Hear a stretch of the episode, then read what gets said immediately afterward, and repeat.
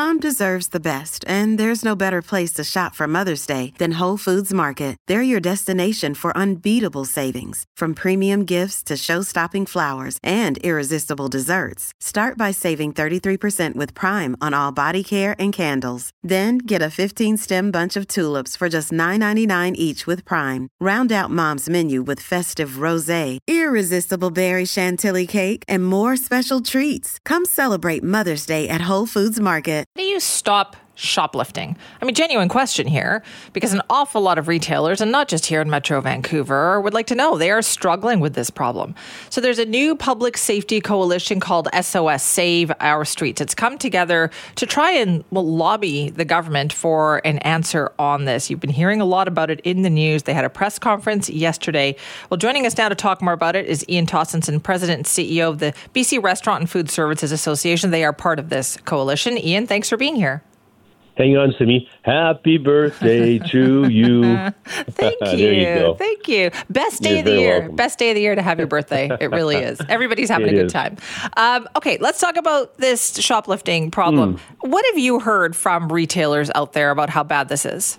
Well, I think the, um, the the group, the SOS group that came together yesterday, I was stunned myself, and we were part of the beginning. It was brought together, you know, essentially by you know London Drugs and Save On Foods and I sort of thought, oh, here we go, another committee. But it's taken on so much uh, life of its own, and there is so many people. I think yesterday I said to someone, we're probably representing well in excess of a million employees of all the businesses oh, that were there yesterday. And uh, and and it ranges Simi all across uh, British Columbia. So you know whether it's in the restaurant sector or the retail sector, story after story after story of you know, businesses that are just spending so much money on security and uh, protecting their staff.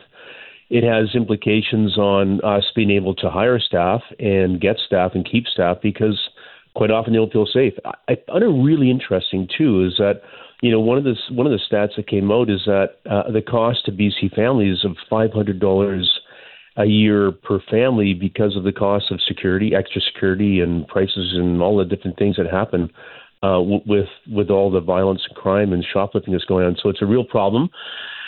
Um, so the groups, the very diverse, very diverse group, nonpartisan. We're all chipping in here to talk to government, and our request is simply it's not prescriptive. We're saying you've got the resources you've got the expertise, you've got the insights, so we leave it to you, but we've got to solve this problem right across British Columbia. Right. So, but that, that's my question with this then, because obviously it is a problem. You can see it. I see it myself, you know, when walking around. What can be done to solve this? I don't think we have the answer to that. I mean, I think um, you were talking earlier about bail reform. That probably has a lot to do with it. We we know that uh, uh, statistically in this in a lot of big cities in the states that a lot of the crime is is um, committed um, it, you know, in, it, it, being perpetrated by a very small group of the same people over organized, and over. right? And like it's organized. Yeah. And it's I think it's happening here. Um, I don't know. I mean, you know, how do you how do you deal with this? I talked to a restaurant yesterday in Duncan, and I thought he said to me, you know what? Um, we got fired by our security company. I said, no, no. I, oh, what are you talking about? He goes, we get fired by our security company. I said, well, how does that happen? He said, there's so many times that we have to call them that's outside of our contractual terms, they can long, no longer afford to service us. Oh. And I went, ah. And then he goes, I painted my bathroom. It was full of graffiti. And then two days later, it was it was graffitied again. I have a, a subway next door. He said we we had done a bathroom renovation, and the next day all the plumbing was ripped out. So it's just go, you know. And then on the on the from the problems today was you know, employees having to wear uh, jackets to prevent stabbings. I mean, it, it really is an issue. So, what we're saying to government is you got to solve it. We can't solve this. I mean, we, you know, I mean, what, what we're doing right now is incurring a lot of costs with extra security, um, having to pay for broken windows and all that kind of stuff that you hear about regularly. And so the government's going to have to decide what they're going to do. We're going to support them, right. but they've got the power and they've got the resources to do it. Now, I know we talked about the vandalism program for businesses. Uh, BC Chamber of Commerce is going to yeah. be administering that. That's that's happening. But I wonder, are stores in restaurants considering other measures? Like at some point, I guess regular customers are going to feel like they are being lumped in here, but sometimes I guess stores are going to have to take those measures so that they're safer. It's not.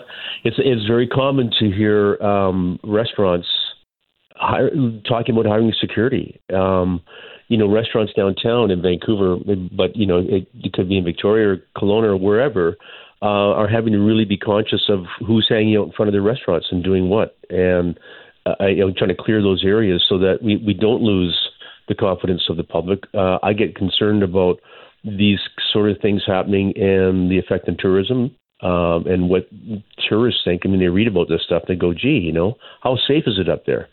So, you know, I think it's time. Um, you know, uh, I, I really applaud all these groups coming together because everybody's been talking about it for several years, particularly since the pandemic um, ended or sort of ended, I guess. But um, and now there's there's a force, and and we've got the attention of the premier, and he said that's great.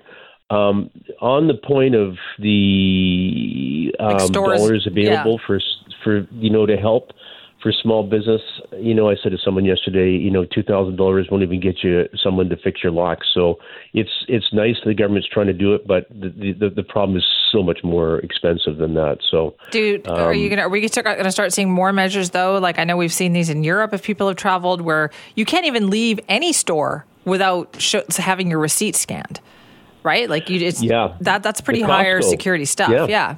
The Costco model, and um, it, it's you know, I mean, it's you know, for us, it's it's particularly alarming because we're in hospitality, and if you're you walk in a retail store in good faith, you buy something and you pay for it, and you walk out, and someone's going like, "I almost don't trust you." Like it's just it's we we got to get rid of this. We got to end this, and I think we can end it um, by you know, again, I think the the intention of this is to have one voice with with aggressive, determined action by government and get the word out. And I think it will start to be able to push back here. Are restaurants and, um, are restaurants Ian mm-hmm. seeing this too? Like, are people dining yeah. and dashing? Like, what's going on?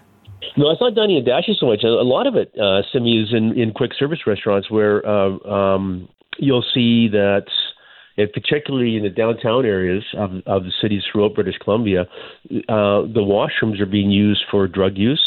You know, people go in there and you know, I guess they use them for personal hygiene. Who knows? But um, or they just get angry and just wreck them. So we've seen a lot of that. We've seen a lot of instances where staff have been harassed. Um, you know, we've seen instances of that in Vancouver quite regularly, and um, you know, you've got 16 year old uh, kids standing at a counter and being harassed by people that are really having some difficult social problems. So yeah, um, even downtown, some of the better restaurants are really concerned about people's you know doing drugs out front um, you know, smoking weed, doing it, whatever they want to do, because they can do that. Um, but it just doesn't, you know, it doesn't set the right tone when you're going to a restaurant and you've got to sort of walk through this maze of people. So all that stuff will be, I'm, I'm sure, addressed by the government. And as I said, I think the uh, it was it was nice to see the premier sort of responded to this yesterday. All right, we'll see what happens with that. Ian, thanks so much for talking to us. Yeah, and have a great birthday. Oh, thank you so much. You were so nice to me. That is Ian Tostenson,